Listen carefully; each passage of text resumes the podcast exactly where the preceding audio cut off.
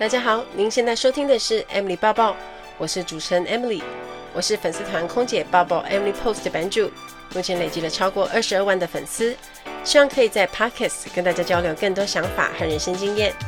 在 Emily 报报的频道中，主要是围绕着 Post P O S T People Occupation Society Travel 的四大方向主题来谈自我成长、工作甘苦、世界文化与旅游实事等相关内容。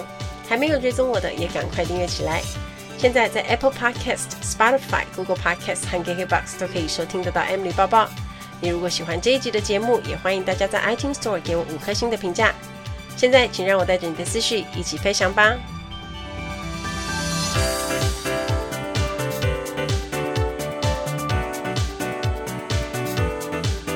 Hello，大家好，我是 Emily，欢迎收听今年最后一集 Podcast。那下一集就是二零二一年了，先预祝大家新年快乐。好，今年二零二零发生了很多事，那尤其是我们的生活，因为疫情出现了很多变动。那不管是工作还是生活，相信新的一年都一定会更好。啊，这个礼拜有一个很重要的事情，就是我去参加知识型的说话节目《谁与争锋》海选。那日期其实就是在圣诞节的隔天，所以圣诞节其实也是。胆战心惊，有点紧张。当天在面试的时候，我在现场看到超多年轻人，都是二十出头的，那我就觉得自己看起来也太资深了吧，就是一副很成熟的姐姐一样。其实一直以来，在我在职空服员期间，我都有接到一些节目邀约。可是因为我在职的关系，我也不方便去上节目去谈太多敏感的话题。所以认真算，真的是第一次走进电视台的摄影棚。那当我去面试，拉开黑色布幕往前走，走到台前的时候，外表看起来很平静，好像很有自信，可是其实我的心里很激动，因为一直以来我都是在网络圈活动，但现在居然是触碰电视圈，然后我一直很担心脸在电视上会看起来很大。第一集节目播出预计会是在二零二一年三月的下旬，所以到时候我会再提醒大家收看。然后我去了一直很想去的新北耶诞城走走，然后刚好看到灯光秀，发现好多家长带小朋友去遛小孩，然后看到很多的卡通动画在那边尖叫，然后就很开心。那在这边要提醒大家哦，因为疫情生物的关系，都是强制要戴口罩的哦，所以大家如果有去耶诞城走走，还是要记得把口罩戴好，比较安全。那这一集呢，既然是二零二零最后一集，我们来回想一下，今年你完成了哪些事情呢？有变得更快乐，自己有变得更好吗？那你还记得今年一月的时候，你自己设定了哪些目标？那这些目标有没有完成呢？不知道大家有没有感觉，每年我们都在设目标，可是 达成率好像很低，因为我们想做的事情很多，想达成的目标太困难，还有就是我们都没有给目标期限，那我们就很容易觉得啊，还有时间啊，就慢慢做就好，然后就没有结果了，就这样一年又过了。所以这一集我们要来谈一下，要怎么样设定目标才有机会可以达成。那在设定新目标之前呢，我们也要像大卖场一样来盘点一下，今年二零二零有没有完成什么样重要的成绩啊？或者我们有没有达成二零一九年自己设下的目标？这样我们也可以看看自己今年成长多少。举我自己的例子来说好了，今年从二月多我就开始放无薪假嘛，那我的收入全都是靠自媒体经营。可是因为疫情影响，自媒体也有受到影响。工作出席和活动也都相对变少，可是幸运的是，我还是一直能有工作接，其实这一点我一直很感恩。那在自我学习跟成长的部分呢，我上了声音课程、写作课程。那我在今年七月开始了我的 Podcast 频道 Emily 爆爆，那每周一集。然后有一个重要的事情，就是我参与了 Woman Power 女力计划。那我是其中一位教斜杠的老师。那今年十月历经公司大裁员嘛，那十一月算是正式离职空服员，进入全职自媒体。那我就后来就收到线上音频课程邀约，那我也在下半年尽力把第二本书的书稿尽力完成，然后我也报名参加了知识型说话节目《谁与争锋》，然后参加海选。所以听下来，以上是我今年完成的事，仔细去看，其实也还蛮充实的。那大家也可以想一想，今年自己有没有当初设定什么目标已经达成的？我觉得把目标写下来，会对自己想要做的事情有全貌。那你时时刻刻可以提醒自己，反而能够提升当下的专注力。因为你把这件事情做完之后，接着去做别的事情，你时间就可以做很有效率的安排。那我们自己也可以好好专注在当下应该做的事情上。那我现在就要手把手来教大家怎么设定目标。如果你要凭空填目标就很难，而且你完全就没有 idea。所以我们首先要来做发想。那大家先可以拿出一张空白的 A4 纸，那我们来画出六乘六的大表格。第二步呢，我们就在表格上最上面的那一列横轴，我们要写上大项目。什么样的大项目呢？比如说个人、工作、学习、兴趣、健康、财务等等这种大项目。那接着。下面是不是就有很多的空格？这些就是要给大家发想用的。那集中在这些大项目的选项当中，我们去想想看有没有什么事情是想做的，或是想完成的，我们就开始填空格。那在这个步骤不用想太多，你就是想到什么就填下去。因为人呢有填空格的习惯，所以我们一定会努力想要把空格填满。像我举个例子来说，我就在个人这个项目的新年想要达成目标，就快速的写下来这些东西。比如说，放开心胸与人交往互动，更积极正向，然后诚实面对自己的困难与挫折，哦，断舍离，别害怕被讨厌。这几个我就举个例子来说。那另外呢，我学习这个项目，我就写下了这些东西。今年要看五十本书。每个月上一门线上或线下的课程，啊，学习半小时内快速写作一千两百字，啊，制作影片和撰写脚本的能力，学习韩文，增进演说说故事的能力，这些就是我在学习跟个人的项目列下来的内容。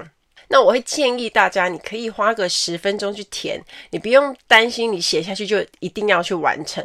这个表格的目的只是方便让你思考，然后你去想想看哪些东西是你真正想做的，而且是迫切希望可以完成的目标。那第三步呢，就是填完表格之后，再来看这些小项目。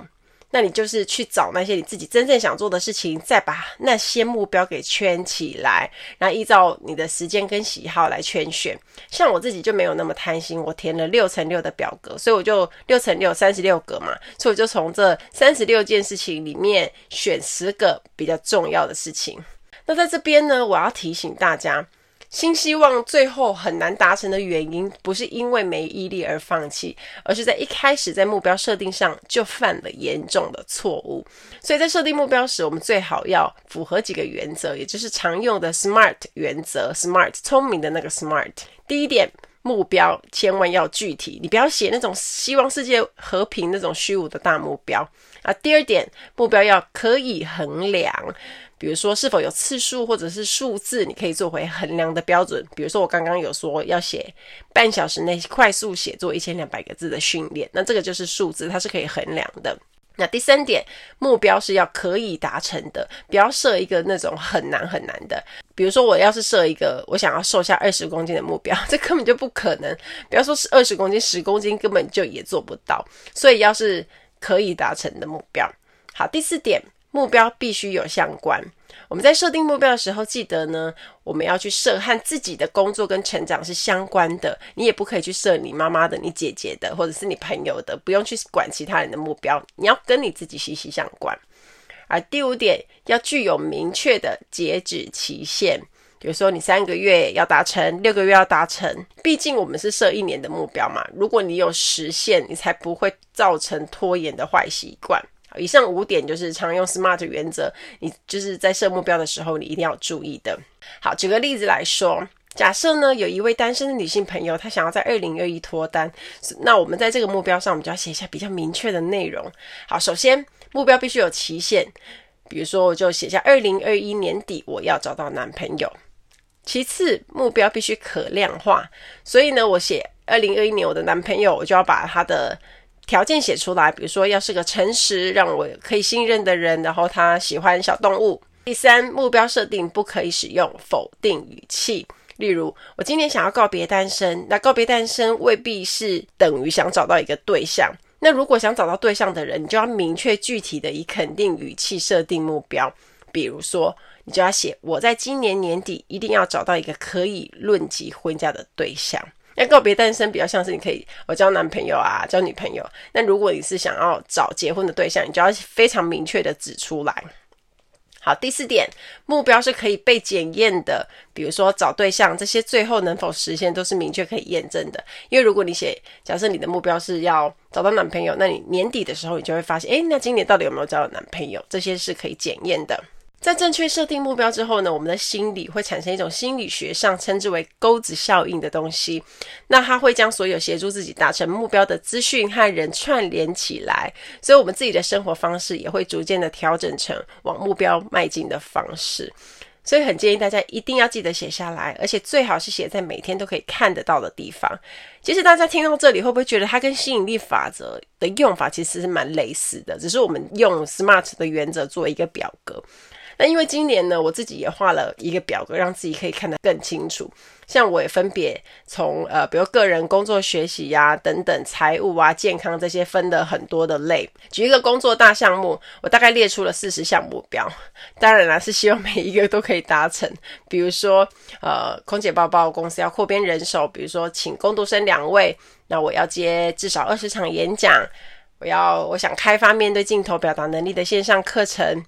那表格的好处就是在于想不出来的时候，反而会开始冲撞自己的舒适圈，来写下一些平常想都不敢想的事情。所以呢，我觉得大家不用太担心，就算当下你那个表格看起来像是天马行空，也没有太大的关系。你之后就慢慢再补充。那你把它写下来，有一个好处就是你可以去检视，然后去找出你真正想要完成的目标。给各位听众一个小撇步，可以增加目标的完成率。我们在写下目标的时候呢，可能也要写下会遇到的障碍，还有我们愿意付出的代价。举个例子来说。如果你的目标呢是想要减肥五公斤，那么你在写下今年我要减肥五公斤的时候，你会碰到的障碍有可能就是过年三节的时候，你会不小心吃很多，然后你会有很久不见的朋友邀约聚餐，然后又推不掉，那客户会送你礼盒，你不吃好像很浪费，等等，这些都是我们可能会在我们减肥五公斤路上碰到的障碍。那我们就要先把这些障碍写下来，然后呢，你会在后面写下愿意付出的代价，像是。过年过节的零食，我把分量都减少一半，有尝到就可以了。朋友的聚餐，我们可以挑选比较热量低的餐厅，或是我吃饱后再赴约。客户的礼盒收到的时候，可以转送给家人好友，或者是说自己在减肥不适合，因为你先想好的这样去应对的方式，那你帮助自己，可能在减肥过程中，你碰到美食的诱惑、天人交战的时候，你也给自己一点点的力量和理由坚持下去。因为我们已经对自己做出了承诺，那这个承诺就是可以帮助自己更好的，所以一定要把它写下来。大家不妨可以试看看，目标是预设的跑道，会随着新的一年碰到的事情不同，那遇到需要调整的时候，你也可以做表格的新增或是修改，这样也是没有关系的。同时让自己思考一些自己从来没有做过的事，是不是你可能以前一直想要做，但一直没有时间？不如就是趁现在当下，好好做个新年的规划吧。送给大家一句话：目标就是有期限的梦想。预祝大家设定的目标都可以达成哦！期待大家跟我分享。听完今天的节目，如果有想法和问题，欢迎到我的粉丝团或是 Instagram 找我，只要搜寻“空姐抱抱 Emily” 就可以找到我。你也可以截图这一集的节目，分享到你的 Instagram 的现实动态上面 tag 我，让我知道你有在收听，也让我知道你对 Emily 包包的看法哦。最后，感谢大家收听这一集的节目，真的非常的感激哦。如果你喜欢今天的节目，也欢迎帮我在 iTunes 评分中留下五颗星的评价哦。我们下一集再见喽，拜拜。